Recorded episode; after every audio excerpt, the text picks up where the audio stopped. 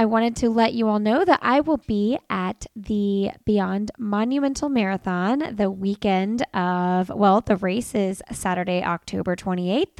I will be at the expo. I will be at the race, at the finish line and start line. And then I will also be at the Richmond Marathon, the Allianz Partners Richmond Marathon. That is Saturday, November 11th. I'll be at the expo on Friday, November 10th, and the race at the finish line and start line. I'm saying that backwards on Saturday, November 11th. I hope to see you at either of those races. Pop over to me at the expo, say hello, find me at the finish line. I would love to say hi. And that should be capping off my fall schedule for fall marathon. So I hope to see many friendly faces there. This is a Sandy Boy Productions podcast.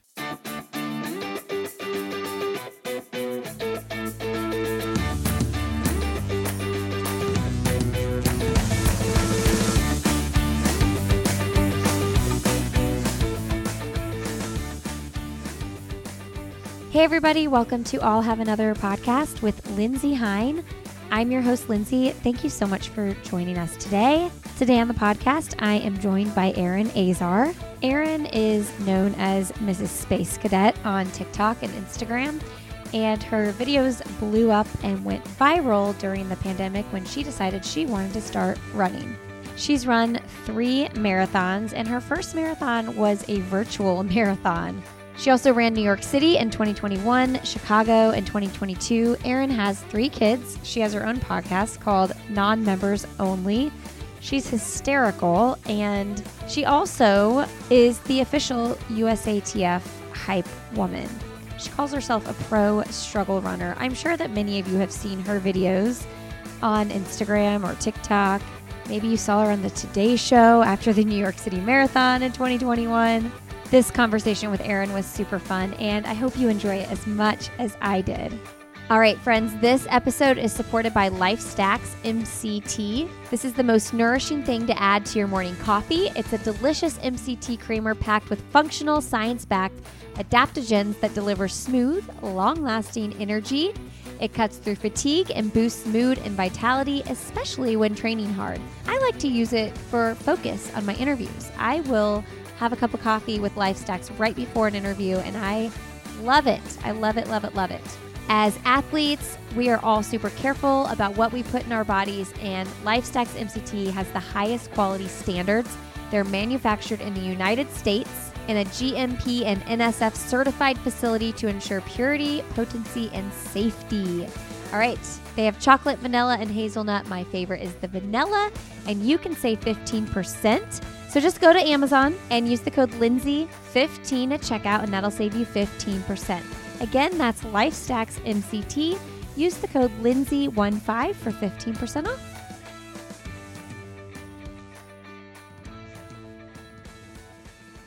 All right, friends. Today on the podcast, we have Erin Azar on the show. Welcome to the show, Erin. Thank you. Thanks for having me. Wait a second. What? Your name? Look at the screen. It's like pee pee poo poo doo doo. Oh, did you do that? Yes. I thought I accidentally did that when we were troubleshooting. oh, so good. Uh, it's not Erin Azar.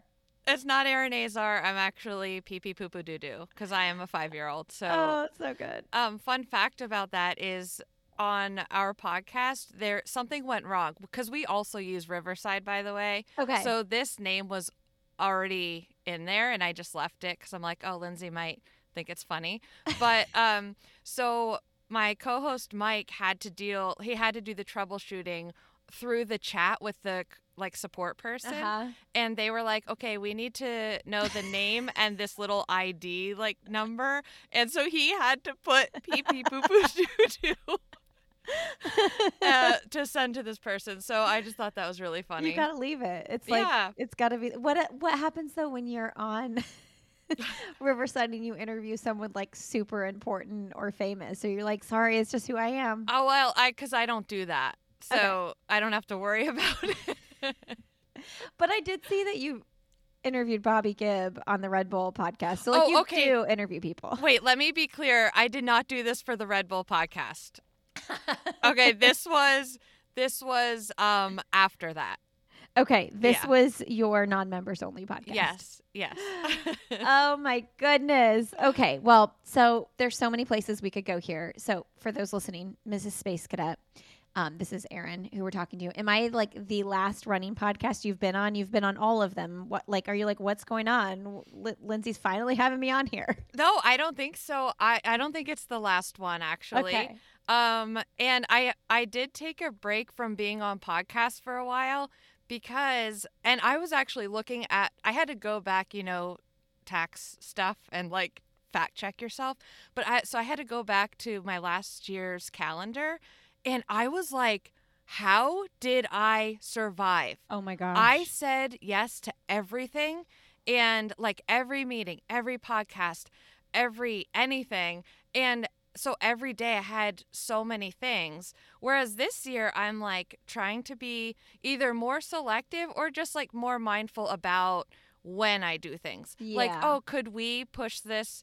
You know, instead of doing it right now, could we schedule it for next week or something? So I have more of a balance now. Whereas last year, I think I I must have been crazy. I don't know what I was doing. I got burnout. Okay. So I probably would have got a yes last year, but I would have just been contributing to your burnout. Probably. Because I remember like multiple people over the years have been like, you have to have her on, you have to have her on. And I'm like, I feel like everybody else is having her on. So I'm going to wait a little bit and see what ha- goes on here. And then we're going to do it. You know, I think that's smart though because if I, you know, like last year or the year before, you're I don't know about you, but I feel like I'm different every year. Oh, Like, yeah. Um, it's like you're a different person. The different had- interview. Yeah, and you've had uh, different life experiences and stuff. So, like, the first round of interviews I was on the first year, I'm like, I literally don't understand why I'm even on here. This is so weird, but I guess I'll tell you about why I started running. And then the next year, I could talk about, like, yes, I ran New York City Marathon. And then I feel like last year I wasn't really on many. And this year, it's like, holy crap, so much has happened. So I feel like this is a good, it's a good, uh, you know? It's a good, uh, I Yeah. love that. Speaking of that, you were just in Budapest. yes. Whoa. I mean, Whoa. let's just start with that. The fact Okay. that you started filming yourself on TikTok, you blow up, you have all these viral videos. hmm And then you're like, in three years, I am going to be the hype woman for USATF and I'm going to be going to Budapest for the world championships. Yeah. Like, did you even know Right? anything No. about world championships and running? No, what's crazy is when I started those videos, I was hoping to because like from what I knew about TikTok at the time, it was like you cannot grow on there unless you're like 15 years old, um you have like perfect looking everything and you live in a really cool place. Yep. For me, I was posting on there. I'm like, I'm gonna find some other moms that are just like having a hard time making like a life change, you know? Because I Mhm. I did hear that like it connects you. The algorithm's so good that you'll find some people, um, without realizing like, oh, okay, that happened where millions of people were watching the videos and sharing them. And I'm like, wow, maybe the world is ready for like some relatable, Mm. raw, kind of awkward content. And I'm like, I'm here for that. I will Oh, I will partake.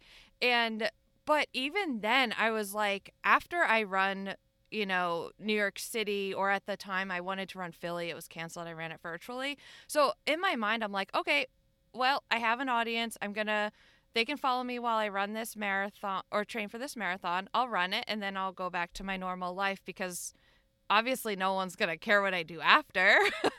and that wasn't true. So I just kind of kept going with it. But that whole time, like I was never a runner in um, school. I never did track. I never had friends in track or cross country, which I think in our school it was the same thing because it was so small. We didn't have two different teams.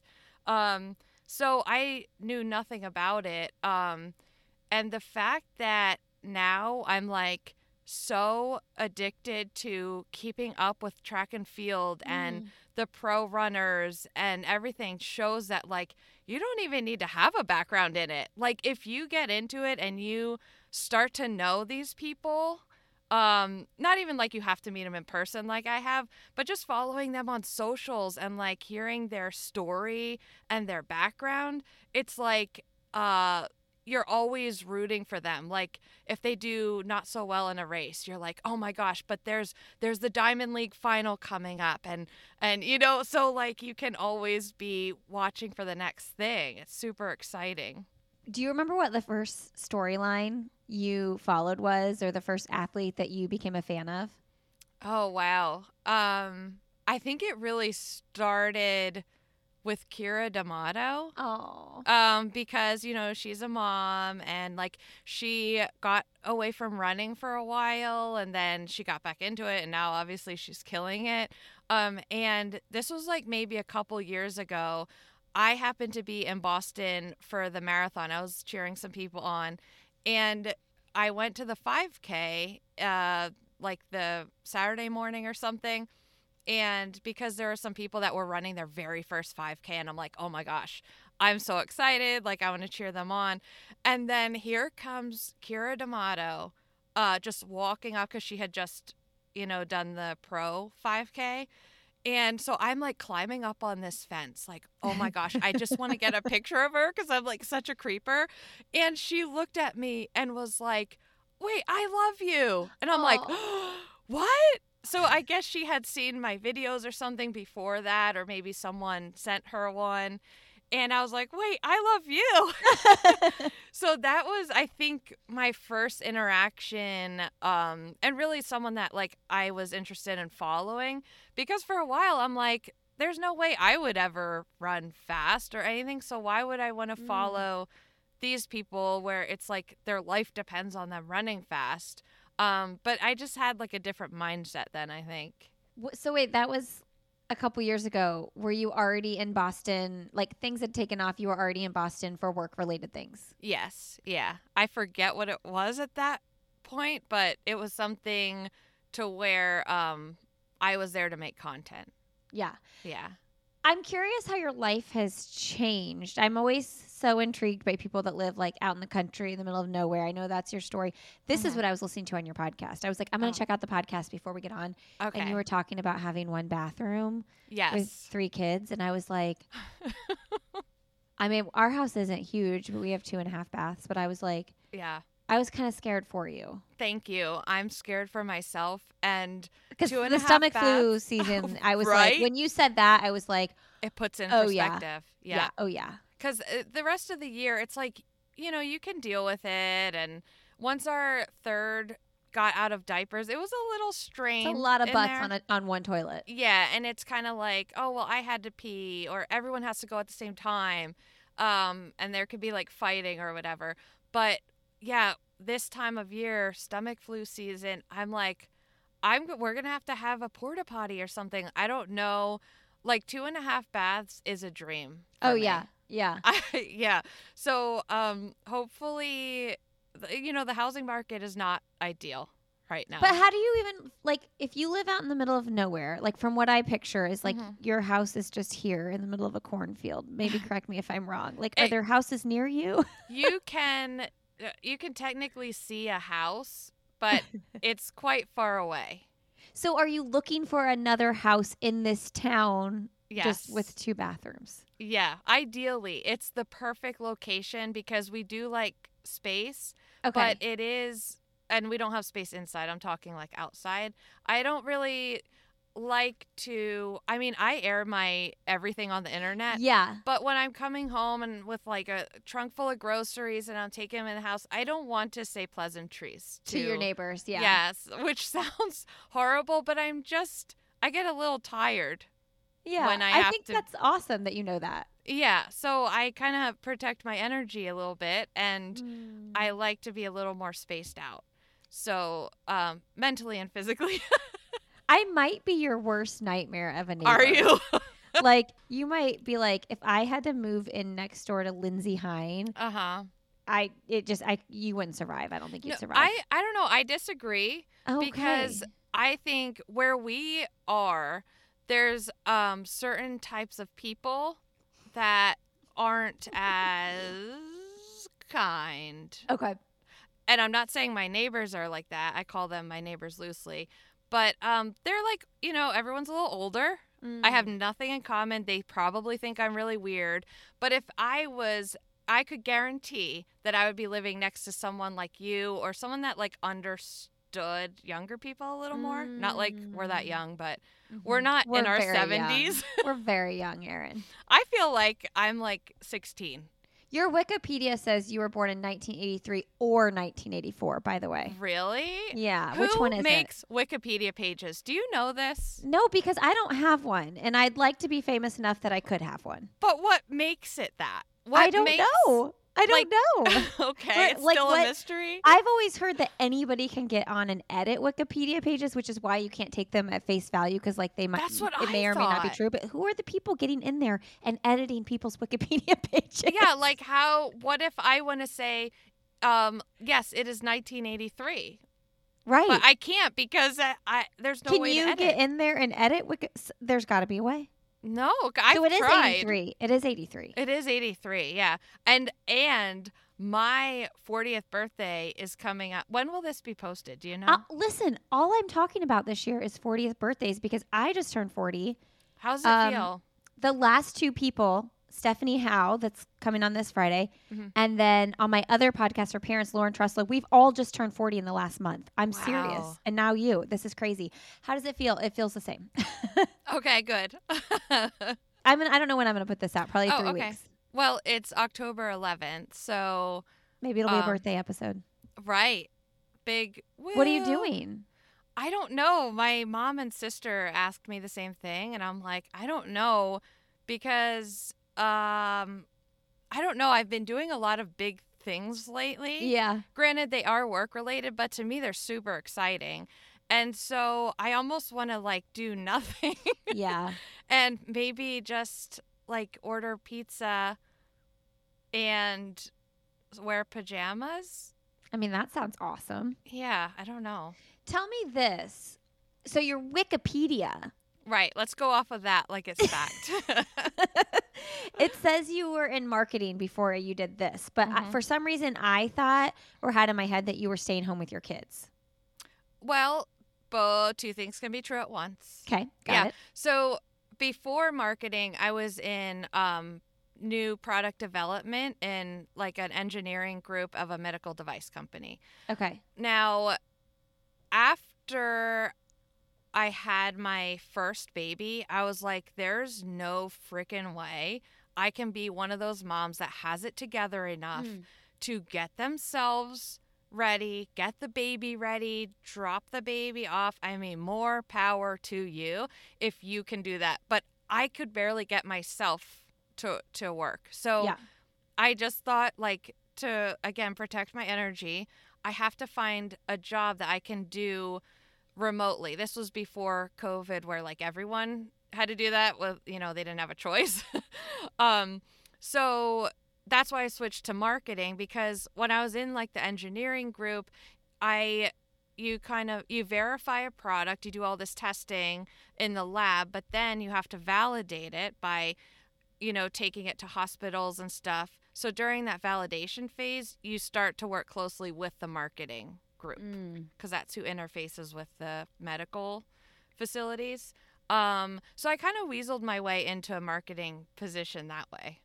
So, were you getting your kids to daycare or were they at home? They were at home Okay. and it was not not a good It was Yeah. really um uh, that's how um I got put last, not by anyone else's doing, for sure myself. And 3 kids later doing that, I was like, "Oh my god, who even am I? What am I? Where am I?" And I don't know why it like dawned on me that one day that I got so desperate and that, that's when I went out for a run. But um I think it just had to get so bad that I did something about it. How old were your kids when you were Um?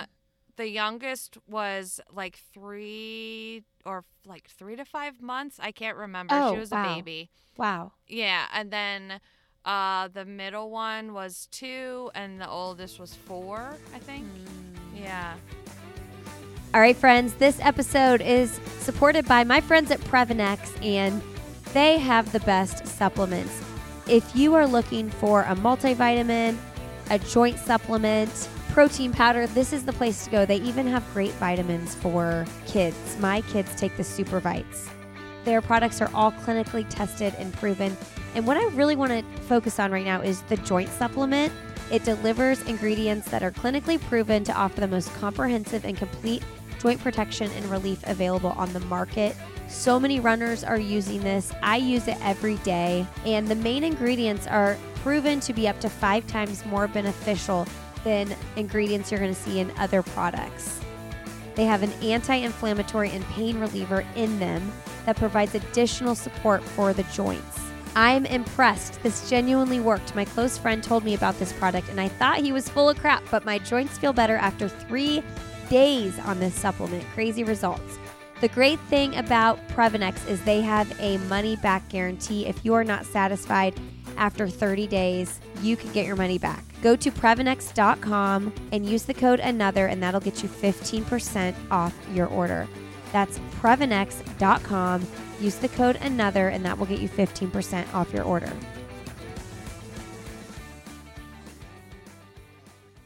Uh, what's your situation with kids? Like Laura Green doesn't put her kids on the internet. What do you do?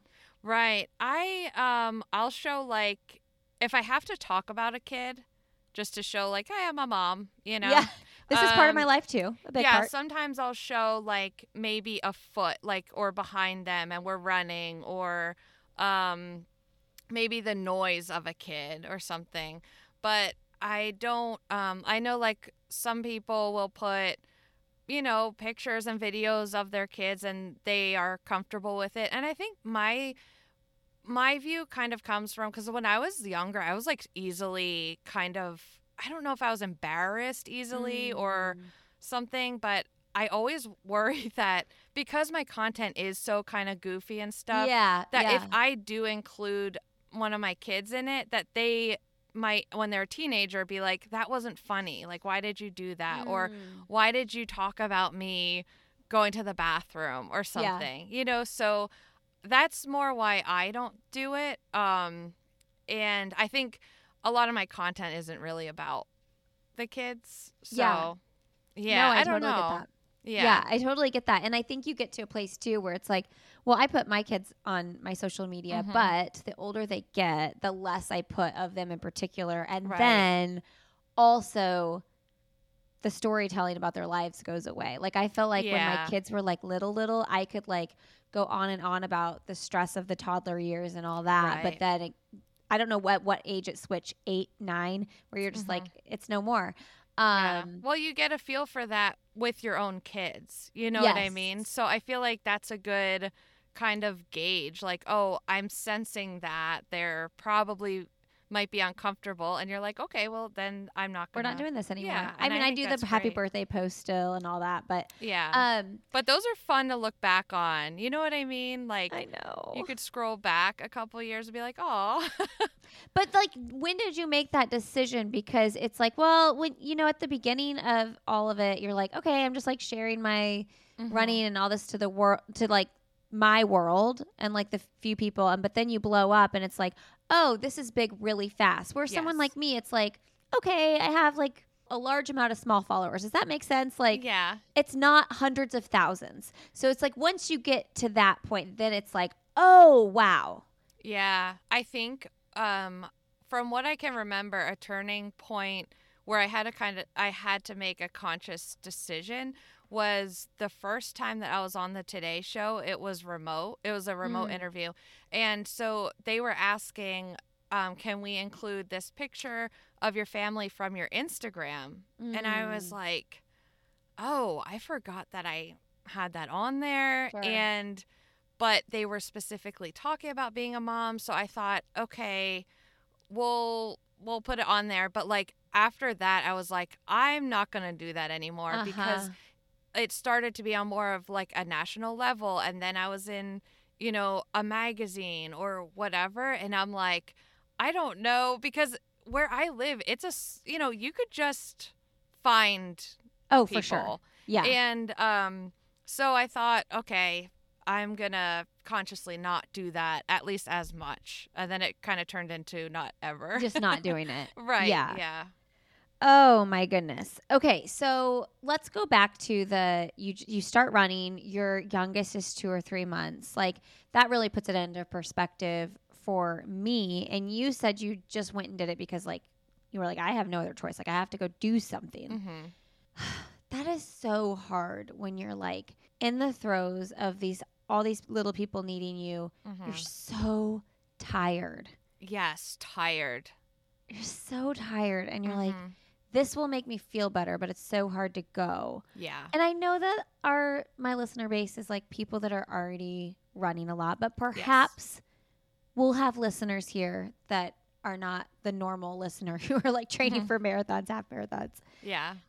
So what do you what do you say to someone that's like I want to do it, but it's too hard or like I can't get started? Yeah, I think um, in the beginning, I really kind of like played it forward in my head. So I was like, in one hour, how will I feel if I Mm. went for a run? Mm-hmm. Okay, I'll feel like that. Uh, versus in one hour, how will I feel if I don't go for a run? And I really had to look at it black and white like that because I would like look at how, look at what happened to me. I was like kind of saying this to myself. Look at what happened to you in the last five years, four or five years, where you did not take care of Mm. yourself. And Mhm. this is in turn how I feel right now. And it's not good mentally or physically. Um, so I would just, yeah, just play it forward in my head and be like, okay, that's the option I want to feel like in an hour. I love that. Play it forward. Mm-hmm. Um, and then a, a big part of what you do is like you're relatable, right? You see all these Instagram accounts where there's like, oh, these people. I mean, I was like the epitome of it after my first baby. I was like running a marathon four months postpartum. Like it was, I look back and I'm like, how annoying were you?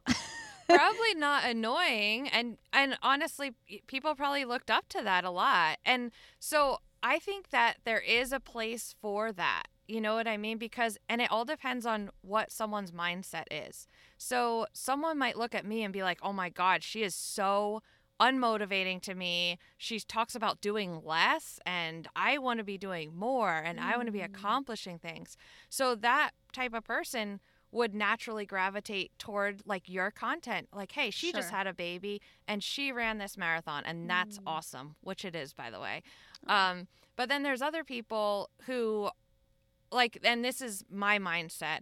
I might look at you running a marathon after having a baby and feel bad about myself, which is not your fault whatsoever. Mm. And I might look at someone more like me who is kind of having a hard time, but they're staying consistent and they're working through kind of like a lot of maybe like um, physical problems or, you know, mental health things. And I'll be more motivated by someone like that. So I feel like there's, it just depends on the mindset of the viewer. You know what I mean? I love that you say that because even now, like, you know, after each pregnancy, I did less and less, you know, sooner. Like, Yeah. it, it, it kept stretching out more. Yeah. um, but I have oftentimes looked back and felt like icky about it. Like, oh, what it like that wasn't great. But I love what you're saying. Like that the view, it's it's not on you. Right. It's on the viewer. Like, don't look at it if it bothers you. We're all adults here. You Yeah. choose what you consume. Yeah. And that's what I tell people that say like, "Oh, social media is so toxic, like it's really negative and um or it makes me feel bad about myself." I'm like, "You are following the wrong people for Yeah. you." Yeah. For you specifically. For you. Yes. That's so good because Yeah. what's right for you might be wrong for someone else. All these things. Yeah. Like we're all triggered by different things for a whole host of reasons. Yeah, I mean, I curate my um, list of people I follow so carefully that even I try not to look at my phone for the first like hour or two when I wake up. Mm, But even if I did, I know I'll be in a good mood because there's nothing on there that is going to be like sad, depressing, stressful, or uh, make me feel less than. Yeah, I always say this. I'm like, I need to just start from zero and build up. yeah. But I'm just, this is so lame because, like you said, like it's not on you to make other people whatever. But like, I'm like, I don't want to hurt anybody's feelings if I like unfollow everybody. Like, who's Yeah. paying attention that close though? I don't know. Yeah, I don't know. Maybe some people do, but I I noticed I don't like I never kind of started from zero, but as time goes on, I'll look at something and be like, "Geez, these this like account I'm following kind of consistently makes me feel like a certain way." And Mhm. especially if they're not following me, I'm like unfollow. Bye. You know what I mean? Um, and I really don't think that they would notice that. Um, and then there's other people that do follow me, and I might not feel the best about what they're posting, but that's a really good exercise in compassion and learning and understanding why they are posting that and kind of looking at it Mm. from more of an understanding of them as a human instead of just like uh, an instant like judgment. You know what I mean? oh, for sure. Yeah. Yeah, I know. Well, th- you're like to me, you're n- relatively new on there. So like, Yes. but like my like I've had that Instagram account for like 12, 12 years. So Oh, like, yeah. there's there's people from like ten years ago that I don't even know who you are anymore. You know yeah, what I mean? Yeah. I mean, I think I think just just pull the trigger and unfollow. I'm gonna have someone else do it though. I'm gonna have one of my Oh. kids go through, so I don't have to like be like, oh, I shouldn't do that. Just Yeah. like clean it up, guys. Like Clean it up. start from zero. Yeah. Follower number, follow number one, Mrs. Space Cadet. There Boom. you go. I'll I'll always bring the good vibes.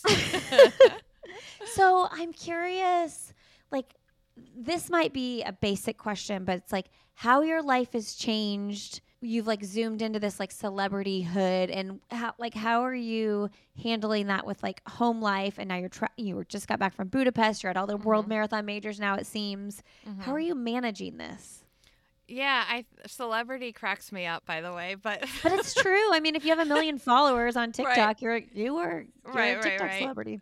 um yeah i think it's changed in that i the the main thing that's hard for me is leaving the kids like i Mm. think before budapest i posted like me crying on my instagram story because like i feel like other parents would look at that and be like oh my god i yes it's so hard because you feel that parent guilt and especially if you start the if you leave and they're like actually crying. I think that's Oh. what really kills me.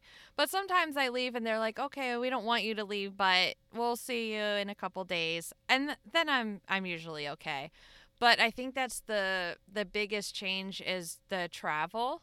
Um so i i am selective in um how much i do and when it is. I try not to do more than one trip a month because if it's more than that, I feel like I'm getting back and then I'm going get, have to kind of gear up again and prepare the kids. And if someone has to watch them other than my husband, it's like then you have to really prepare. um so I yeah, I think that's like the biggest change. And then um when I quit my job to do this full time, like that was huge and a huge risk that like I still look back on and I'm like thank goodness I did, but like, wow, that was brave. Is it so fun? it's so fun. I was driving back from the airport. Speaking of like living out here, and th- so I have Yeah. How far is the airport? two hours Okay. one way. So I I have to drive two hours, and um, I try and lessen the time that I'm away so much to where I will do an uh, I'll do a red eye to get home or something Uh-huh. like that. And um, this, uh, I just got back from Minnesota. We were there 24 hours, and I, um, our plane, our flight got delayed as we were sitting on the plane. The Oh, toe, the tow bar or something broke when it was pushing. We were getting pushed back. It was a little crazy. I'm like, just don't tell me. Just right, I won't. No, but like to the pilot, like when they tell you stuff like that, I'm like, if Oh, we're gonna oh, oh, yeah, actually yeah, get yeah. up in the air on this thing, don't tell me that something's broken. yeah, just say, oh, oopsie, we're gonna. We're just running late. I bit. needed to get my coffee. I, I had diarrhea. um, so so it got delayed, and then like for me to get on the sh- the parking lot shuttle, for some reason it just wasn't showing up for like an hour. So I was sitting there. So by the time I was driving home, I think it was two in the morning. Oh my gosh. And you I was- two hours. Yeah. So I was feeling a little like woe is me. I'm gonna get home at four. The kids wake up at five, five thirty. I'm not gonna get to sleep. Like wah. And then I instantly was like, "Shut up!" Oh, Like you. Ha- I mean, there there are times that are it does feel like work. Like there's lots of meetings or lots of like accounting things and stressful stuff to think about running like a small business yeah. and um but at the same time it's like i'm doing a lot of really cool stuff i'm excited about it like i feel like you know i'm helping some people and i couldn't say that about many of my other jobs you know so um i kind of like snapped out of that real quick I have to say though, I do not travel nearly as much as you, but I'm like, I wouldn't be driving home two hours at two in the morning. Just like I'm too Mhm. selfish for that. Like I am too selfish. I love my family, but like yeah then again, I'm not traveling monthly, so I I will be honest, I regretted that. I was like you should have just stayed at the hotel, yeah. uh, driven home early or like flown home early in the morning. Like I yeah, I was just What were you doing in I. Minneapolis? I was filming a curling video with Chris Plys. He's a Olympic curler. Oh, and cool. so it was an ad actually for Perfect Bar, and they were like, "Hey, we want you to, um, like show us a, a interest that you have or like something you want to try." And I'm like, "Oh my god, I'm obsessed with. I- I've seen curling on TV." But there are so many questions. What does the ice feel like? What is the um, material on the bottom of that scrubber thing? Like, is it like sandpaper? Does it really smooth the ice? What's on their feet that makes them slide? Because they look like shoes. And I was like, I would love to try curling. And they were like, okay, well, you know, you got to find the athlete and you got to like, so it was kind of on me. Oh, fun. Yeah, so I was like just blindly DMing these people. I'm like, there's Love no it. way they're gonna and we're like, I'm just this. partnering with Red Bull on this? Like, will you do it with me? perfect me? bar, Oh, uh, yeah, perfect, perfect bar. bar. And uh, I mean, Red Bull will be cool too. That's the podcast. I'm getting my brands confused. right, But right. you like you just pitched it. Like I'm doing this shoot with Perfect Bar. Like, will you do it with me? and I yeah, I was like, um, you know, we can pay you to be in it. Like, um, I'm a big fan of the sport. Like, I just really want to experience it. Um, that and fencing, by the way. I, I want to know. a second. Oh, yeah. you I'm just all over the place. Yeah, no, no, no. I want I I have so many thoughts running through my head. One is curling and hurling the same thing. I don't know what hur- hurling Maybe is. I made that up. We used to have a neighbor and I thought he was a I thought it was hurling. And anyway, we called him that, but maybe he was a curler and I called it hurling. But we never knew the guy's name. Wait, what Wait. state are you in? Uh, we were in Indiana, Oh, Indiana. but we just Okay. called him hurling. And I'm like, is that a sport? Because now I don't it know. is. I feel like he always had big sticks with him. Oh, big sticks. hurling is hurling. I think. I think he. okay, wait. I'm gonna look that up. I'm gonna look that up while you continue talking. My Okay, yeah, question go is. You were just working on a campaign with Perfect Bar, and you're like, and it was it like pick any sport? Like, how did the how did it even come about? They just like let you take the reins and choose a sport to shoot a video on. They did, and um, they kind of let me have a lot of creative freedom. So that's like one of the things I look for in doing um, a brand deal is like how much how much freedom can I have here to do the video how I want to do it. And they really were kind of all about it. Like, yeah, you choose the sport, you pick who you want, you know. Um, and so I was all over that. And Fun. Chris ended up being so freaking cool. I am like, I do not deserve to be filming with you. oh my gosh, what's He- his name? Chris Ply. So it's C H R I S P L Y S. You never know if it's a K. That's true. Look at Chris Kardashian. yeah. Oh yeah. I mean, it's got to be a K if you're a Kardashian. Why don't Um, they get made fun of more for that? They, I don't know. I, I don't. I actually don't know, but it may it normalized K's and That's right. I think. All right, carry on.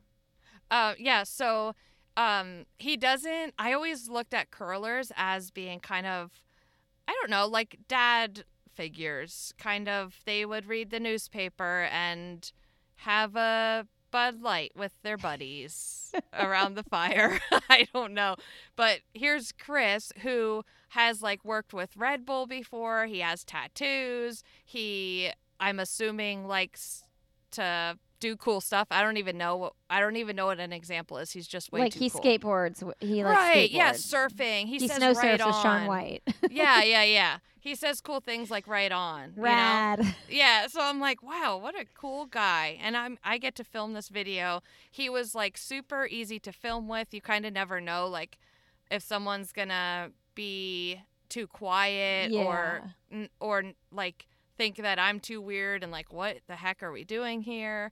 Um but he just like went with it and it was probably the easiest video I filmed with somebody. I want to tell listeners and you, Yeah. hurling is also called hurley, outdoor stick and ball game, somewhat akin to field hockey and lacrosse, Oh, okay. and long recognized as the national pastime of Ireland. Wow. Learning on the podcast live or not live if you're listening. Her, so that so hurling is a thing. Okay. Learning with Lindsey. learning with Lindsey. That's what the and then curling is a sport in which players slide stones on a sheet of ice toward a target area. Yeah. And the stones are very heavy. They're like 40 something pounds, which to me is like too much. Is it was it really hard? I they make it look so easy the way they glide across the ice with this and and the sweeping looks very easy. So I'm like, I think this is the first because I've tried all the events of a heptathlon over like the season with USATF. They were all so hard. You did you do No, you don't have to do pole vault. no, but they did hint that I can do that I can try that this season. Are they were scared? like vehemently saying no last year. They're like, "No, it's you cannot try this." too dangerous. it's too dangerous. And um yeah, I think they might go for it this year. So we'll we'll see what happens there. But curling Wow. to me looked easy. And um as soon as I did the first like push off with the rock, my one foot slid to my side. I was like Bambi. You know how Bambi like splayed out on the ice? That's what I looked like. Um and then the sweeping, I, I did the sweeping like from the line where he lets go of the rock to the circle where you want to get it in. And I was breathing so heavy, and my sides for like three days were sore. So, yeah, it's no How joke. Fun. What an Mhm. adventure. Yeah, it was. It was. All right, listen up. Lagoon Pillows. Oh my goodness. They are back to sponsor the podcast.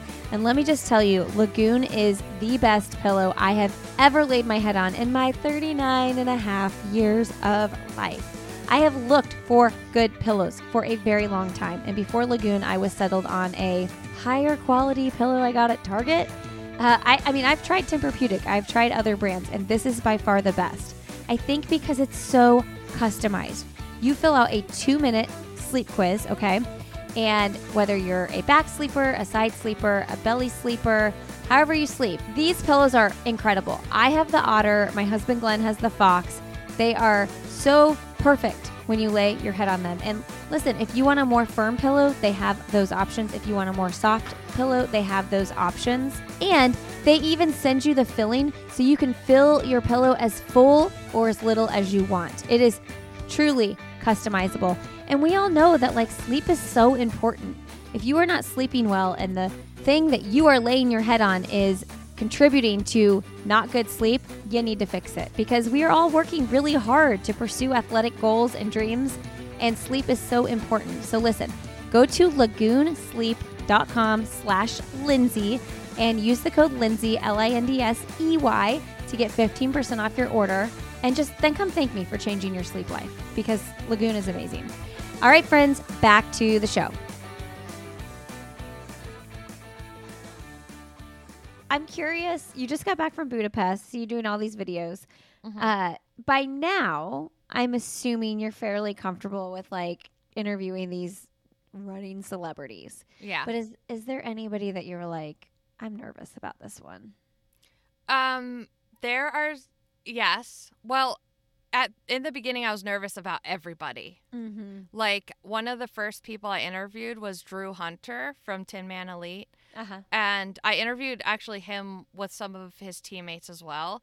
And but after that, I ran into him like at multiple events, and I was like super comfortable then. If Oh, I yeah. saw Drew, I was going to interview him because I once I got a sense of someone's personality, I was like, yes, I had like this is so fun.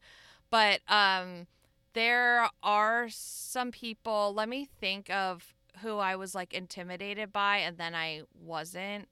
Um Oh, Aleia Hobbs. I was Mm. so scared. Really? Bec- yes, because to me, before I met her, she was like all business, super serious, fastest woman in the world. Like, and I just, uh, you know, I think imposter syndrome or I was projecting. I'm like, she's going to be like, why am I wasting my time with this, like, Mm. you know, boring person? But she ended up, like, while I was filming with Trey Cunningham, she was watching. And I could see her laughing, like kind of giggling at some of the stuff I said. oh, there's a did. confidence boost. Yeah, so I was like, "Oh, okay, wait, she like has a sense of humor. She's Uh-huh. going to be fun." Um and then by the time we filmed together and then subsequently like interviewed her at, at other times, uh, she's another one like I would always look for like, "Oh, where's Aleia?" Ah. you know. There's my comfort zone. Yes. There's might be nothing more awkward than like when you say a joke or even just like something kind of like eh, and like the other person just totally doesn't get it, doesn't laugh, gives you no feedback, and you're like, where am I going to go from here? Yes. yeah. That happens to me sometimes. um and sometimes I'll just leave that in the video because it like that in itself I think is funny. yeah. Um and it shows the contrast between like this extremely accomplished athlete and then me who like really doesn't know what I'm talking about. yeah. Um and so I think that's that's kind of funny and I- I think it adds to the videos just to show like I don't know, some humor in there without someone actually being funny. were you like, did you grow up being funny though? Like, were you the funny kid at school? I think eventually I was, but when I was really little, I was painfully shy. Okay. Like, um, and I'm not. I I need to like unpack this in therapy, but yeah. um, that I've been like reflecting a lot about being little and like why I have certain thought patterns as an adult. You know. Mm-hmm. And I have this one memory of um, I was being driven home uh, from dance class when we were little by a friend's mom, and my friend was in the car. And I said something, and the mom laughed. Like she Mm. really thought it was funny. And I had this like shift in me that was like, that felt good. Maybe, maybe I do have something to say. Or, you know, instead of holding everything in, maybe I'll just say what I'm thinking. And as I got older, I was definitely like that person in high school where if something was awkward, everyone would kind of look at me and I would say something and then we'd all laugh. And, you know, um, I like making people feel at ease. Yeah. Um, and I think that does come with being a people pleaser, which I'm trying to work on. Yeah. But it also like it makes me feel good to just to everyone to be happy and having fun. So I think I kind of grew into that. Well, I keep thinking too about what you said about being in the car and the friend's mom laughing a lot. I've been Mhm. I was just talking to my husband about this last night. I think it's so important to like talk to our kids' friends and yeah. I love it when I hear my friends or neighbors like ask my kids questions and actually talk to them rather than just like rather than them just being like there. Yeah. Um, so I've been really cognizant about doing that, and I'm like, wow, I don't even know what impact I could have on the kid that's riding in my car based on what you just said. Yes, I think about that a lot because of what because I if I still remember that moment um it must have had a huge impact on me because Right. I do remember I was never like that before then. And then I started to like say stuff at home and like my parents would kind of giggle or um yeah, so it was like it was a definite shift and I think that a lot too about my kids' friends. Like, you know, our oldest is like 9 now, I think. I'm like losing track.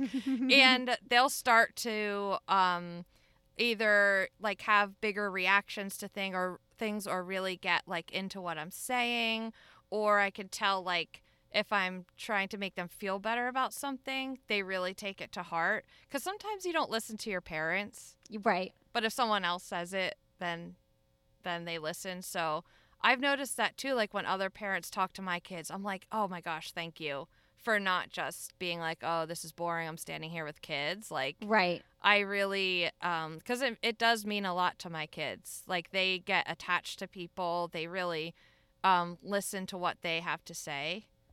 I'm super curious. Um, we talked about the like living situation already. Mhm. Um, and I said I'd be your worst nightmare because I'm like, right. I talk to all my neighbors all the time, blah, blah, blah.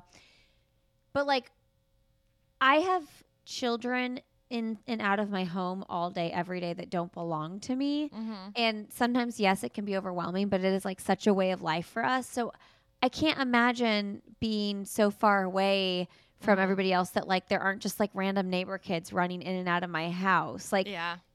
it, it can be overwhelming, but it's also a huge blessing because you can be like, go to their house, like right. go on up the street, y'all. Yeah. You know. Yeah. Um. So what is that like? Because you have to like schedule. Like I don't schedule Yeah. anything. It's just like kids are coming and going, and they're coming and going. You have to schedule yeah. I hanging think, out. I think now that all three of them, like our youngest is in preschool, she just started. Um, I think now that they're all somewhere else during the day, Yeah. they come home and they're like, oh my gosh, my space. I'm going to go outside. I'm going to go do this. I'm going to work on this project. And they kind of all chill out and do something. Sometimes they'll play together or with us. And then it's dinner time. And then it's like comfy, cozy bedtime. And the day just like goes. So I think. I don't know. I feel like maybe our kids, because they grow, they grew up how how they grew up, they do value that like time. Like I need Mm. this time to do X, Y, Z, and they cannot do it with chaos around. Yeah. Um, I mean, it kind of sounds really lovely. it is lovely, but there there are times where they're like, when can we have a play date with Yeah. this person? When can we have a sleepover with this person? And so then we'll make like more of an effort, especially in the summer, Yeah. um, to do more of that. But like also in the summer, we're at the shore a lot. We have this little house in New Jersey that like the whole, like my mom's whole family shares, and they're constantly around kids people, and cousins. family. Yeah, the whole, almost the whole summer. I shouldn't say whole summer. It's very short, but um, so they get a lot of that kind of closeness and. It makes me uncomfortable when there are kids like down the street coming into our house because I'm like, I'm responsible for you now. and Oh yeah. does your mom know you're here? Like, but they probably live in a place like you where it that's normal. You That's just just go what run you through do. someone's house. Yeah. Yeah.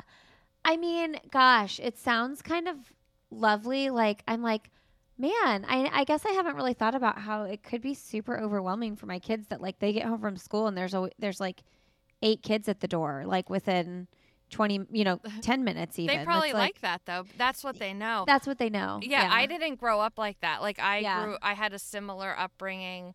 Um I now I live like where my near where my parents live and where I grew up. So it's it was very much like a scheduled play date. Yeah. you know, and and things like that. And I just grew to really like being by myself. Yeah. That's how I grew up too. We were out in the country. I was always so jealous of those neighborhood kids though. Yeah, I was too at times when I Like, got I was like, older, What? You can just like, what? They just live like seven houses down? Are you kidding me? and they could walk places. Yeah, Yes, they could like walk to the mall. What? Yeah. yeah, Um. Okay, so let's cover your marathons that you've run. You did the virtual, mm-hmm. Which is wild to me. Like I knew people were doing virtual marathons back in COVID times, but like your first marathon. yeah. We'll never do it again. Just putting that out there. I will never do it again. well, now that you've experienced the New York City Marathon and Chicago Marathon, it's like you went from like, like this most basic to the most bells and whistles you could possibly have. Right. Yeah, totally. And um I think once I ran New York City, I was like, oh, wow, I see why people do this. And I see why, like, when I was discouraged after the virtual and I was training for New York City, I was like, I don't know if I can do this. And then, um, because originally I was signed up to do the New Jersey Marathon, which got canceled. So it was my second canceled. And the New York City Marathon came up a month before. So I had one less month of training where I already felt behind on my training, you know, to begin with. So, um, but people kept saying, like, oh, the crowd carries you through. And I'm like, I hope they physically pick me up because yes. this is not going to go well. But it is true. You go through all those different boroughs they all have a different vibe. There's music, there's people looking you in the eyes and being like, you can do this, you know? Mm. Um, it changed a lot. Like, not like it makes it physically easier, but a huge part of a marathon is mental. And mm-hmm. that crowd, I feel like, does help mentally. Who was it? Was it Deena Kastor? I just listened back to this I swear I don't normally listen to my podcast. Sometimes I do because I'm like, what did we talk what about? Did, what did I say? yeah. I um I aired this episode with um Deena Kastor that I recorded at the Chicago, Chicago. Marathon. Yeah, yeah, yeah, yeah. And I had never aired it. I had just put it on my Patreon page last year and I and I was short on episodes because man, you think that summer's over and then like your life's going to get simpler because all your kids are in school, but it has gotten actually like crazier. I understand that so much. Yes. I'm like, I do have more free time during the day than I did over the summer, but like, there's just another level of stress. More. Yeah, yes, that's yeah. right. Um, so I was like, oh my gosh, I remembered I had this recording that I'd never aired. But anyway, I think it. So people kept sharing it. So I was like, mm, this is people are sharing this more than like most episodes get shared. I'm gonna listen back and see what the hype is about. Yeah. And I think it was that episode that she was like, it's a hundred percent mental and it's 100% physical. Oh, yeah. yeah. It's not one or the other. Yeah, no, that's that's very true. I I do think I mean for me running New York City, I had so much self-doubt and I think so I think that's why for me it was more mental. Um like I knew I could physically run 26.2 miles cuz I did it, but um with how the training went, I was just like second guessing myself like if I can't run these 10 miles and Dan had to pick me up. How am I going to run 26.2? Like, I would right. always do that to myself. I'm like, why did I do that? The mind is so strong. Mm-hmm. What was the experience like, though? Like, when did it get really hard? So, you ran it in 2021. Mm-hmm. Because yeah. 2022, you did Chicago. 2022, New York, it was like insanely hot. 2021, yeah. New York was perfect was when perfect. I ran it. Okay. Yeah. Um, yeah, it was perfect weather. I also got, um, I hate to say this, but like a little special treatment mm. because I was getting because you're a celebrity, right? A-list celebrity. so I was, um, I had to get footage for the Today Show because the following morning I was going to be on. Uh-huh. So they allowed me to start earlier so I could finish in the daylight. Uh huh. So just so everyone can hate me a little bit, yeah. my my starting time because of how slow I run should be way later. But it's so nice that you got to do that though because it's mm-hmm. like I get it. They have to put the faster runners first. Yeah. But like when you think about it, you're like if you're to be out there for 6 hours, like let me start sooner. Yeah, but it, it is dark. It is dark and I I I very much understand it and I also even more so understand it after going through it because I did my best to I could hear footsteps coming mm. behind me mm. with each wave. So yeah. I did my best to like fully get off the course. Like I yeah. did not want to you know, I got this special like treatment. I don't want people to be I don't want to mess them up, you know? They're actually trying to make a time. And um, But did people see you and like recognize you as they ran by? Yes. That yeah. I was like, I didn't know fast people followed me oh. because they would like recognize probably the back of my shirt or something. And they'd be like, "Oh my God, Mrs. Space Cadet like as they're like blasting by me." Uh-huh. Um, that really that cheered me up a lot. Also, the people on the sidelines, like with signs that said "Mrs. Space Cadet." Someone I'll never forget this. They had a Mrs. Space Cadet hydration station with uh. um, orange slices and liquid IV. I'm like, Wow, that is thoughtful. You know, how long did you stay at that station?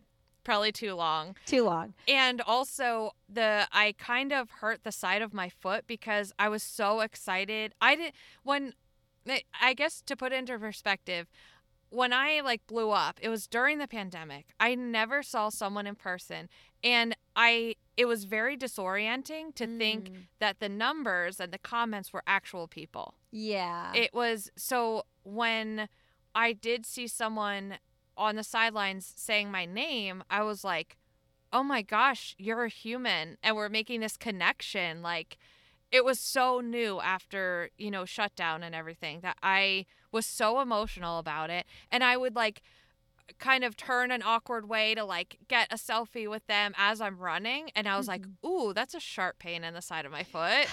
And so that was at like mile 10. I'm like, I cannot do that anymore. I need to like try and hold it together. But I don't know. That was, I will never forget that uh, marathon because of that. It was the first time like people were recognizing me. First Yeah. time I was recognizing they were humans. yeah. I mean, it's so wild how how fast it all exploded. Yes. And it's such a strange time in the world. So Mhm. you're used to it now. Like you go to these majors and you're like, people are gonna flag me down every everywhere I go. Yeah, and like I because of, you know, how I mentioned like I don't I very like isolated where I am. When I Mhm. go to these weekends, I am like fully recharged. You're like re- let's oh. go. Let Ready to me go. meet every single person. Like I will add 10 minutes if I have to walk like from point A to point B, I will Mm. add 10 minutes. Oh, that's so the time. smart. I love it. And because then I don't feel rushed. And then the people that come up to me don't feel like, you know, they're bothering me or something. Yeah, because you feel bad if you're like, ah, I gotta go be somewhere. Yeah, that's like the worst. I want feels to so bad. I want to spend time with people. I want to like hear about what they're doing. Are they running? How do they feel? And that is like it gives me life. And people are like, "Why are you going to marathons if you're not running?" And I'm like, "For that." Like for yeah. that community and um people think like like they light up when they see me but seeing them light up seeing me makes me light up. Like it it really is the best thing ever. So like i will make a trip to new york city for the marathon just to physically be there around people. Sometimes i'll do events and other times um like in boston i don't think i did an event this past year. Actually i don't remember but i don't think i did. Um it was just i filmed content about being there and cheering people on you know Are you going to New York this year? yes Are you going to Chicago? i was going to go to chicago but i'm not sure because of other travel that i have that month which really sucks because now is the time where people are messaging me are you going to chicago Are you gonna be there? like i'm running my first marathon and i'm like oh my god i want to go Oh. so bad You have your boundaries though. I know but part of me is like what if i just fly there for the day You could. yeah You can always get a direct flight to Chicago. yeah Is I it the. Philly? What airport are you? Philly? Newark. Oh, I don't even understand Pennsylvania. Okay. Well, yeah, because we live near a highway that goes straight to Newark, whereas Philly, we have to go through like an hour of like unpredictable traffic. And So you're really only then you're really only like two or three hours from New York City. yeah, yeah. We Oh. can drive there and like do a day trip, no problem. Oh, that's so Mhm. easy. Yeah, Um, I want to talk to you about not drinking. yeah. Let's talk about it. When did you stop? Why did you stop? Yeah, I so for a while I've been having stomach issues and I don't know if this is in my head, but when I was pregnant, like very pregnant with my third baby, the stomach virus, speaking to bring that back up, went through our house. It almost put me into like full labor. Um it was horrible. And ever since that happened, I was having really bad stomach issues to the point where everywhere I went, I had to know where the bathroom was. And Mhm. I would kind of like plan my day. And honestly, I didn't even think about this for a while. Speaking of like putting myself last. Um, and it wasn't until I think like I was running for maybe a year.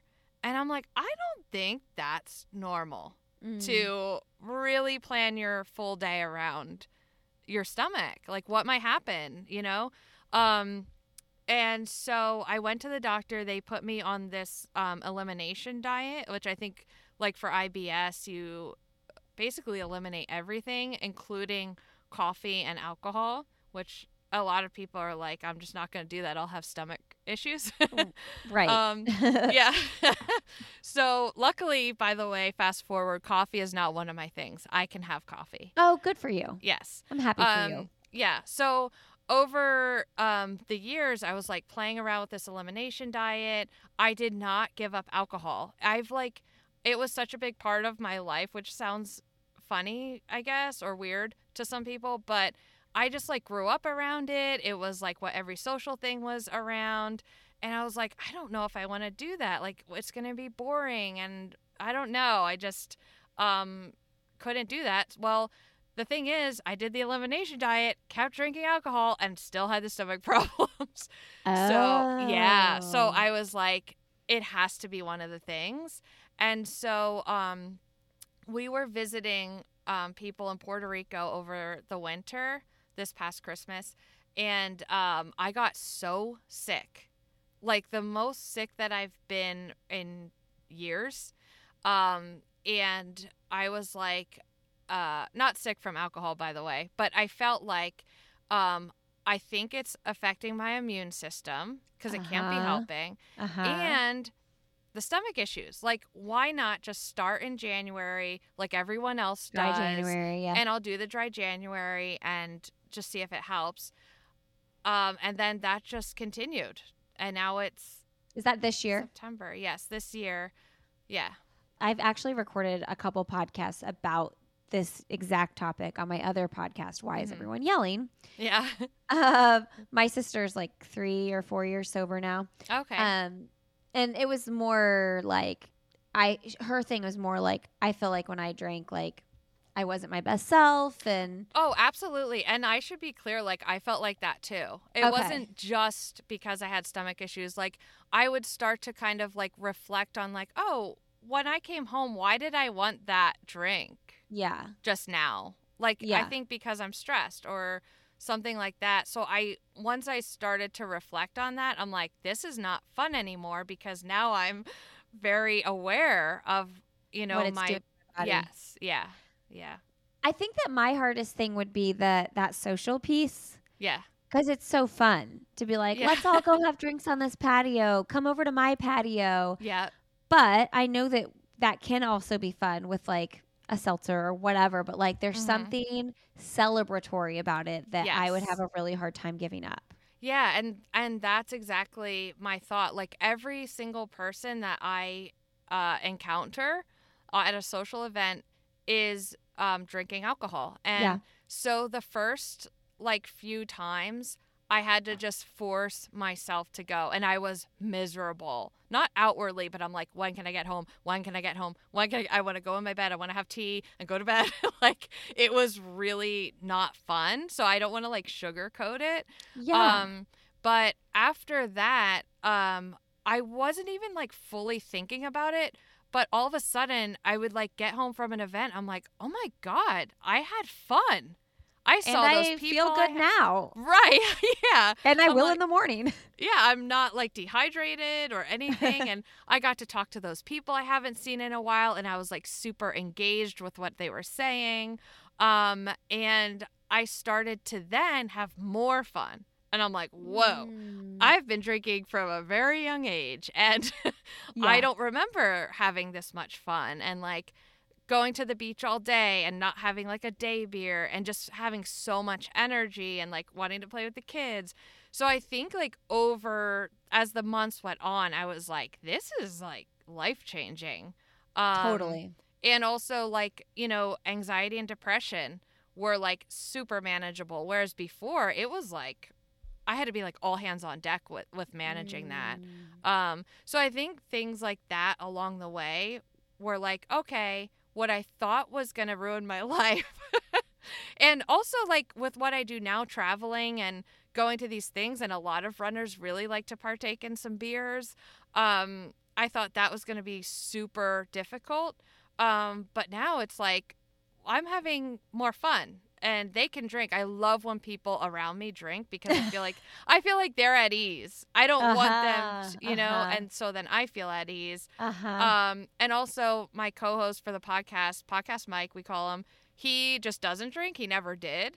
So a lot of these trips, I'm with him because he is the videographer for, uh, like, if Dan can't come, Mike is the one filming. So I'm going everywhere with him, and he doesn't drink. So we're like, I don't feel, I don't notice Uh-huh. it, you know? I'm always fascinated by those people. It's like Right. they I never had a too. problem. They just didn't. Like Carrie Tollefson, she's like, yeah, I just don't drink. I never have. And I'm like, wait, what? right. and I think that like I grew up in a family where my dad drank a lot. Like he's hmm beer drinker, Yeah. definitely like a functional alcoholic. My mom never drank. oh, okay. They had when they were very young, and my mom was like, "S- somebody has to have their shit together, pretty much. right. and it's right. gonna be me. And she just stopped drinking, stopped smoking, stopped doing all the things, and was all. I mean, I credit my mom to, for so many things. Right. my husband's always like, "Man, your mom really saved you guys." right. Um, yeah. That's amazing. That but I could see, yeah, it really is.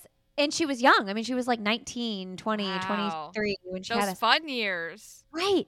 Um, but I I oftentimes think I'm like, oh, if my dad would have been that way too, what Mhm. what would have been my relationship with alcohol like long term? Because my mom's side of the family, when you go to Christmas or anything, there's just no alcohol there. Oh, okay. But my dad's side of the family, It's it's, flowing. It's Right. flowing. And then I married someone who is Catholic, at like from a Catholic family, and like everything revolves around like parties revolve around the alcohol. So yeah. yeah, it's interesting to think about like how your parents drinking like influences what kind of person around alcohol you'll be as an adult. Yeah, I, I think so because when I was younger, it was like super cash. Like everyone just like casually had a beer and casually with dinner had this and casually at 3 p.m. sitting on the porch. Like, so it, I never thought of it as like, oh, that's a thing. Like, that's Yeah. scary. That's bad for you. But I think at this point, like, where I don't know if it's like my age or just the more people learn about alcohol, my whole friend group, like, um, we always have this huge bash for our oldest um, birthday just because it's in June and it's finally nice out. And we're like, yeah. let's use it as an excuse to like have everyone over. And it always turns into the, like this huge rager. and um, so, which she loves because she's like super social with like everybody. She wants adults there and kids and cats and dogs. She doesn't care um so this year you know was the first time i wasn't drinking so i'm like i'm still gonna fill some coolers with beer i want yeah, I wonder be about that too. Okay. yeah i wanted everyone to be comfortable not make anything weird um because i like knew I'm that- not drinking, so you can't drink. Right, right, right. And I knew like I'm not going to be tempted by it because I know I feel better not having it and I'll have more fun. So this is for them. And I was like, as the day went on, I'm like checking the cooler, none of it. And so I'm like, hey guys, like I put, there's beer in here. It's really good. Like I'm really good at picking good beer. and um, everyone like kind of slowly came up to me. They're like, yeah, I'm not really drinking anymore. I'm like, what? Like so and so, the person who like was always day drinking forever, every event we went to, you're not drinking anymore. And so, yeah, it was really, I don't know, it was eye opening to see. I feel like this, at this moment that we're at right now, just a lot more people are reflecting on it. And um, there's so many more like alternatives too. I know. you I'm like, was still look- everybody really stoned? right yeah that that but also um like cool cans that are actually just water Liquid or, death. Yeah. yeah liquid death or um you know some kombucha or i don't know na beer Yeah. i saw dax shepard came out with one called Oh, did he? um oh my god it has a cool name oh shoot i can't think of it right now Armchair beer. oh it's a guy's name and and the name sounds very like famous like it would be an old actor like ted lasso or something um, Paul Newman. yeah i love that that's the example you thought of I'm just picturing my salad dressing. oh yeah. Yeah that's who you picture when you hear this. I, and i'm gonna look it up right now because uh, it's gonna bother me. Do you listen to his podcast? i do sometimes depending on who's who's on it. Um, I like forget about it, and which is really fun because then when I remember about it, I'm like, oh, and then I have like 20 episodes that I can scroll through to see who I want to listen to. oh yeah yeah yeah. That's exactly how i what i do That's with the- it. kind of the best. Well, I can't. No, I'm gonna go to his Instagram. I'm not letting this go. Sorry. I Sorry, do. No, no. Keep going. Keep going. I, I will talk while you find it. I do find think that, and this makes me kind of sad. Like, oh, what were we doing? Because I don't want to give up alcohol at this point in my life. Mhm. Yeah. Um, I do think that in 20 years, like, are the people that are our age going to be like, oh, like alcohol's bad, like smoking's bad, like, well, right. and I'm like, oh, we're those people, we're the Uh-huh. smokers. Well, it's not like us though, because, and I don't want to get. I don't want to come off like shaming anyone for drinking. No, I me, drink, so at don't. all. Yeah. I'm so 100. percent this is that is not like what I'm what I'm doing here. But there are um studies and I'm not even going to like say stuff. If people want to look into it, they Right. can. I know. But it is similar to like what we learned about smoking and we were like how did our parents generation do that? It's because they didn't know. Yeah. So like we didn't know and there's a lot of stuff that just wasn't put out there because it's a very big industry. But anyway, this non-alcoholic beer is called Ted Seegers. Oh, I have heard of that. Okay, yes, because I was listening to Armchair yesterday the other day, and Monica said, "Oh, did you have some Ted Seekers?" And I was like, "I thought Dax didn't drink." Yeah, Okay. he's sober. So he came out with this um, non-alcoholic beer with his friend, and um, I want to try it so bad because the marketing that they're doing with it. It just Super looks so fun. hip. It's Yeah. like cool. It's vintagey. It's yeah. So I want to try it.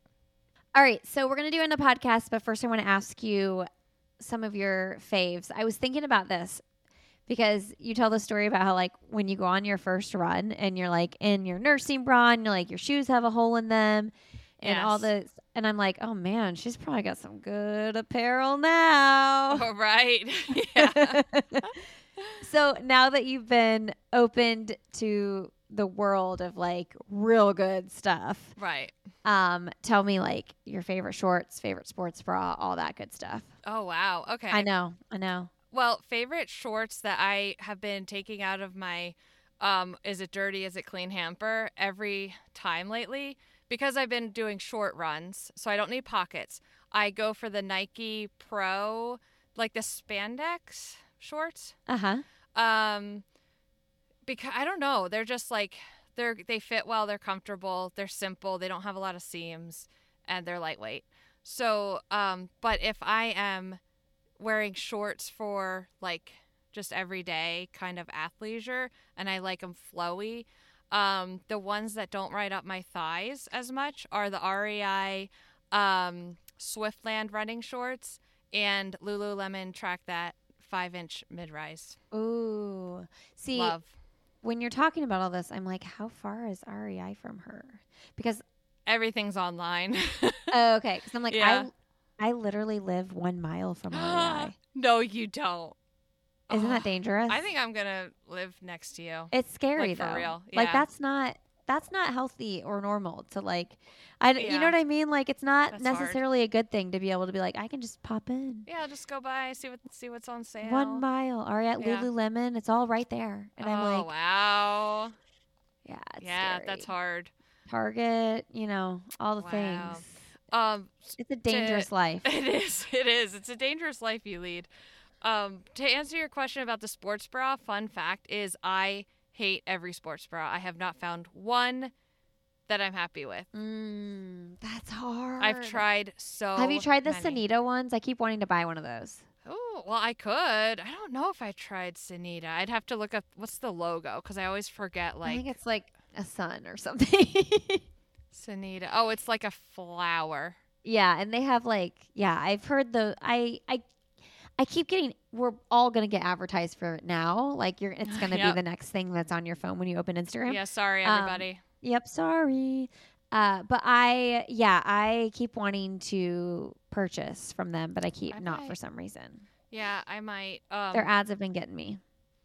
I, and then what I- do you use? Like nutrition. Nutrition. I think I'm gonna switch it up. I'm getting like the marathon itch again. Like I do want to start training. Mm. I know I didn't think I would do that so soon, but um, so for the last uh three marathons, I was using GU, um, and liquid IV like religiously. That's all I did. Um, But now I feel like there's all this other stuff that I'm learning about. Like I feel like everyone uses is it UCAN? Yes, I, I don't like the taste of it, but yes, That's okay. Ta- See, I I need think to it's. like re- but if you have. GI problems, I think that's the way to go. Oh, okay. Um, so anyway, I think I'm gonna experiment with some other stuff. I might just go back to GUs. I don't know. I like the indulgent flavors, like because it was like a um a treat. Oh yeah, it's like super fun. right, right. Um, and so and then Liquid IV, I saw they actually came out with a sugar-free option. So I think I might try that because sugar is a huge uh my tummy no likey. Uh huh. Uh huh. Yeah. So um, I'm not. That's not like an expert opinion. Don't listen to what anything I'm saying about No, fueling. I was just curious. I was just curious what you liked. yeah. So it's but it's been a while. Like last marathon I ran was Chicago. That was almost a year ago. Have you thought about doing just like a normal marathon since we went from one extreme to the next? Yeah, I have thought about that. Um, I do want to like redeem myself uh, and do the Philadelphia Marathon because that was originally what I wanted to do. I wanted to do one that I could easily drive to, not have to fly and stay at a hotel. So I would like to do that. Um, everyone talks about Grandma Marathon. Is that how you say it? Mm-hmm. Yeah, grandmas. Yeah. Yeah. Um there's so many like and I I can probably only swing one a year. Yeah. Even that seems like a lot, but I was doing it for 3 years, I guess. That's all I did. I just like trained and then I recovered and then I started again, but um I want to go into this next one because I feel like I was just surviving all of those. Mhm. And lately, I've really been working on my run form and um, flexibility. And that's like what I've kind of been doing this year. I started doing yoga. And so I would like to try and just fe- like do the marathon and feel good. Not like I'm surviving. Yes. Yeah.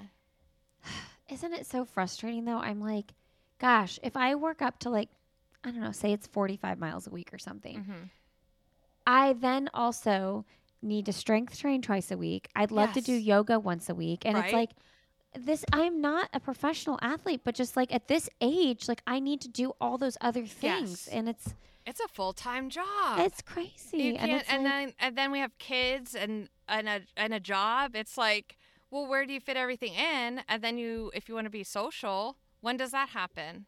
When do you see your parents? Like, I don't want to be like um overly obsessive with it. Like if I train for a marathon, I'd like to just run and then move on with my day. Mhm. But I just know I will get injured if I don't do all these other things. yes, yeah, it's And so that- time consuming. It's so I'm like cuz I just signed up for Boston and I'm like if you do Boston, you need to go to PT every other week. Like you need to just like do all the things so that you don't get injured and so that your body's not like falling apart. yeah, But man, it's a lot of work. it is a lot of work, and and as someone who runs slow, it's a lot of time. Time. Yes. Like, I mean, hours running on a long run toward the end. So it's like, uh, even a 10 mile run for me takes a very long time. Yeah. So that's the other thing. Like, not like I want to meet a time in the marathon, but I would like it, I would like for it to be over with sooner. Yes, totally. I- That the, Yeah. the reason is to shorten the amount of time, not to have some accolade. Yes, yeah, just like not be out there so long. And um I mean a a more doable a goal I have recently is I just want to be able to run a 5k a little quickly and very easily. Yeah, And I think that is very doable. yeah. I think that's a great goal for a lot of people too. yeah. Like we don't all have to be marathoners. right, right. Let's just like be able to drop into a fun 5k and like Yeah. just have a good time. and like chat, but not be like heavy breathing. Right, right. um. All right, Erin. What is something professionally or personally you'd like to do that you haven't done yet? I think professionally, I would love this is like a big goal, but I would love to design a pair of shorts that does not ride up your thighs, Mm. that still look cute, and that do not have spandex under them. Mm-hmm. Well, because the and the problem with a lot of spandex shorts for me, unless they are super long, Mm-hmm. they Yeah, just to ride up in the middle no matter Yep. what. Yeah. The best short, though, r- ride up wise for the Lululemon Aligns, which aren't even running shorts, Okay. those do the best for me.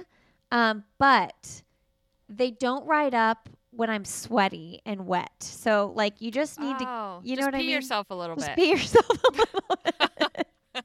Because if you're totally dry, like if you're, you know what I mean, if there's no sweat going on, then they do kind of ride up. okay, that's Uh, interesting. But but like usually, if you're out running, like you're getting pretty sweaty, so they yeah, or yeah. the rain too, if it's a Yeah. rainy day. Yeah. Okay, good to know. Um, who is someone fun, motivating, or inspiring you would like to have coffee, tea, or cocktail with? Not a You cocktail. know, um, yeah, a non-alcoholic beer. Tom Seeger. right. Um, speaking of which, totally Dax Shepard would love uh, that. Um, but also, you know who I really love, and this was before I went on the Today Show, is Hoda Kotb. I love Hoda. She is so kind, generous, full of wisdom, and just like like can be vulnerable, you know, and funny. I would Mhm. love to like legit hang out and be friends with Hoda. I don't know if I said this on this podcast or my other podcast, but I've said this before somewhere because she's been brought up Okay. at some point. I don't know what for, but Yeah, yeah. I, whenever she calls someone honey on Uh-huh. the show or like Yeah. sweetie, I'm always like, I want Hoda to call me sweetie. I know. Sometimes like that can be kind of uh not like depending on who says that. Yeah, it can be oh, right. very condescending, or like annoying. But for some reason when she says it, Uh, I'm yeah. like, it's so endearing and It's she's endearing. so um honest with it. Like she genuinely is saying, Sweetie. Yeah, you know? like, yeah. It's not because you're love younger her. or whatever. Yeah, Right. I love that answer, and you got to meet her. I did, and she was just like that in person. Oh my goodness. And Al Roker, I'm a huge Al Roker oh, love fangirl, and I got a picture with Al. Oh, yeah. I love Al. so if you did, if you do the Tom Seegers with Dax, do you want Kristen or Monica in the room? Kristen, I love Monica, but I am a huge fan of Kristen. Okay, so you And want I- Kristen there. Yeah, and I love when Kristen comes on the podcast. Okay. Like they're my favorite episodes. Okay. Yeah. I want. I think if I had to choose, though, I'd want Monica.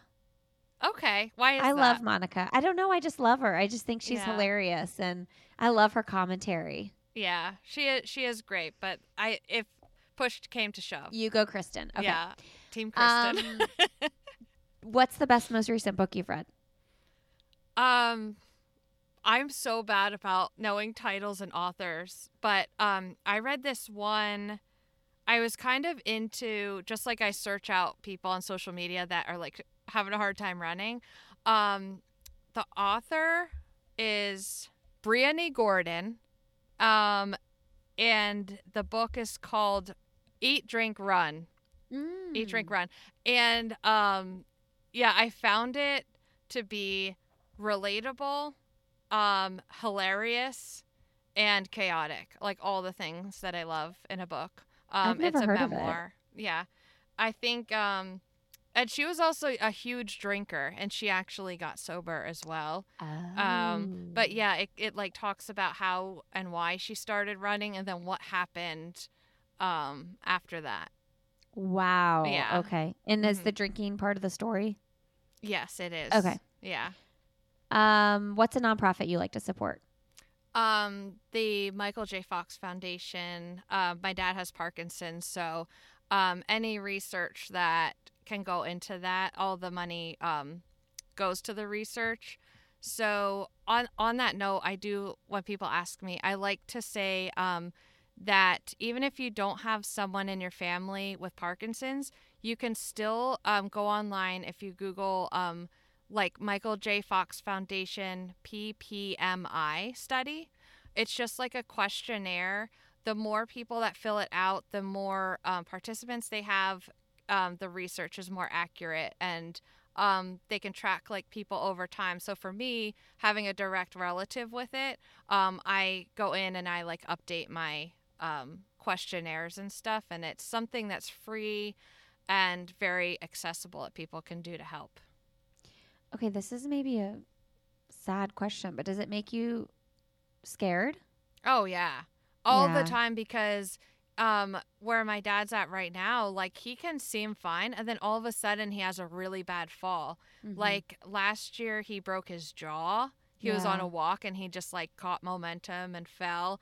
Um a couple weeks ago he fractured his nose. He had to Mhm. get stitches and like plastic surgery uh to fix what happened. So it's kind of one of those things like you know that it's going to get worse and Mhm. it's like a step down so they stay consistent and then they go down Mhm. and then they'll be at that level and go down so i feel like i dissociate about it a lot and because I, if i think about it it is so depressing um and also to think about it like from his point of view because he was so like he he used to run marathons he would like any activity like a random volleyball game or whatever like he would be in it and he just Mm. loved being active. So from his point of view, like not being able to do simple things, it's like it's so sad. How old is he? Um, let's see, he was born in 1950, so 73. Okay. But he was diagnosed um in his 60s. Okay. Yeah. Oh man. Um, you know, one hour, one hour and forty minutes. We've Wow. I know. I know. See, it goes fast. Yeah, I know. It goes by too fast. Yeah. Um what is your last message to leave with our audience?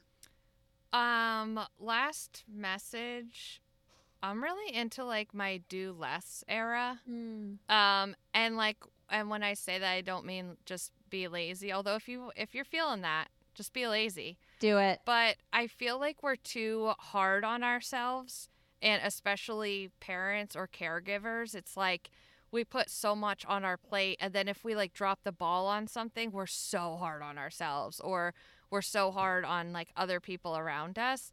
But it's like we gotta just take a step back, you know, and like if you will look back on your life will wouldn't you rather just like be calm and happy and content with like what you can do instead of being always down on yourself? You know i've been reflecting on that a lot lately. So sometimes i just tell myself do less. Lower your expectations. Love it.